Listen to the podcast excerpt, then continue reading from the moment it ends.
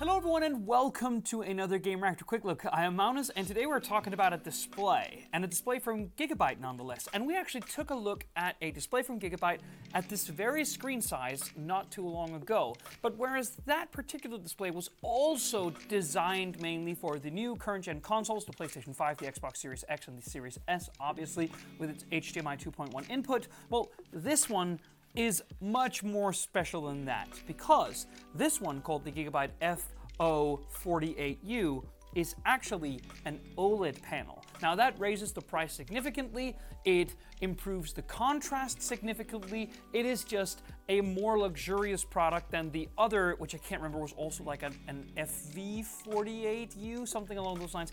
At least the FO48U is in a class of its own, and one of the first like, there are a few out there, but first, sort of OLED gaming monitors in the 48 inch, 55 inch ish class, which seems to sort of directly compete against some of the OLED giants in the TV world, such as the 48 inch C1 from LG, for instance.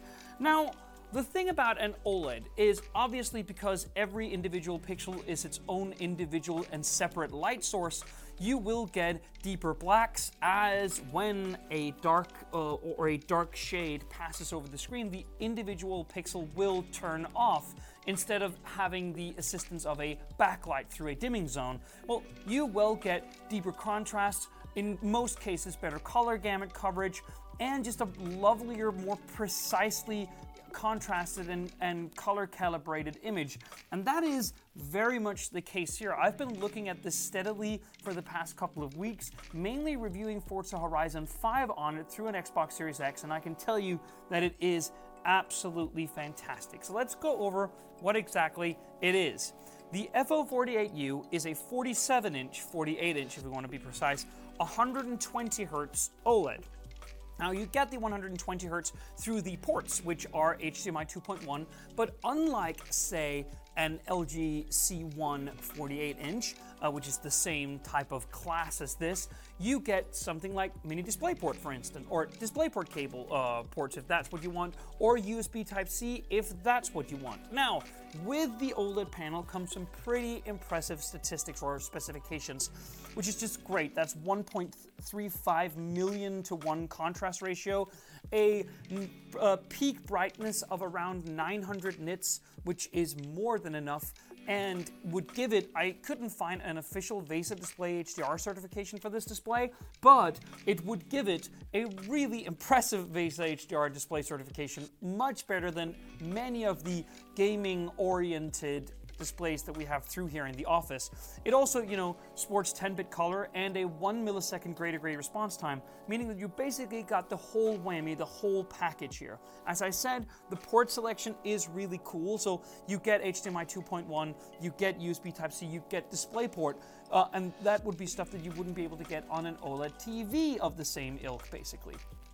Um, as I said, the OLED panel does bring out the best of the games that they're playing. We're watching Elden Ring right now. The point of the matter is that this covers around 130 to 135% of the sRGB color gamut, which is much better than a regular gaming display, really borderlining on some of the content creator displays that we've seen from manufacturers like ASUS, and just about 100% of the DCI-P3 color gamut coverage, meaning that you could essentially video and photo edit on this display with no basic problems. So that basically means that you have a display because of the OLED structure and the OLED uh, calibration, you basically get a display that can do almost anything. And the good news doesn't stop there because these are actually speaker grills here at the bottom. Um, it's, a, it's perforated in a piece of, I think, aluminium or at least aluminium feeling plastic. Inside here, we find two 15 watt mid rangers and one 20 watt sub, which sounds a lot better than you think that it's going to sound, at least based on what monitor um, speakers usually sound like. So that's really cool. But you also get like your basic monitor stuff. So you have a USB 3.0 hub here. There's two USB 3.0 um, ports if you want to use those. There is also OSD features, which will give you like a, a fake crosshair and um, system like profile information like frame rate and that kind of stuff. You get that baked in through the OSD like you would on any monitor. So while it does occupy the same space as, say, an LG C148 inch, it really isn't the same product. Now, it is priced high.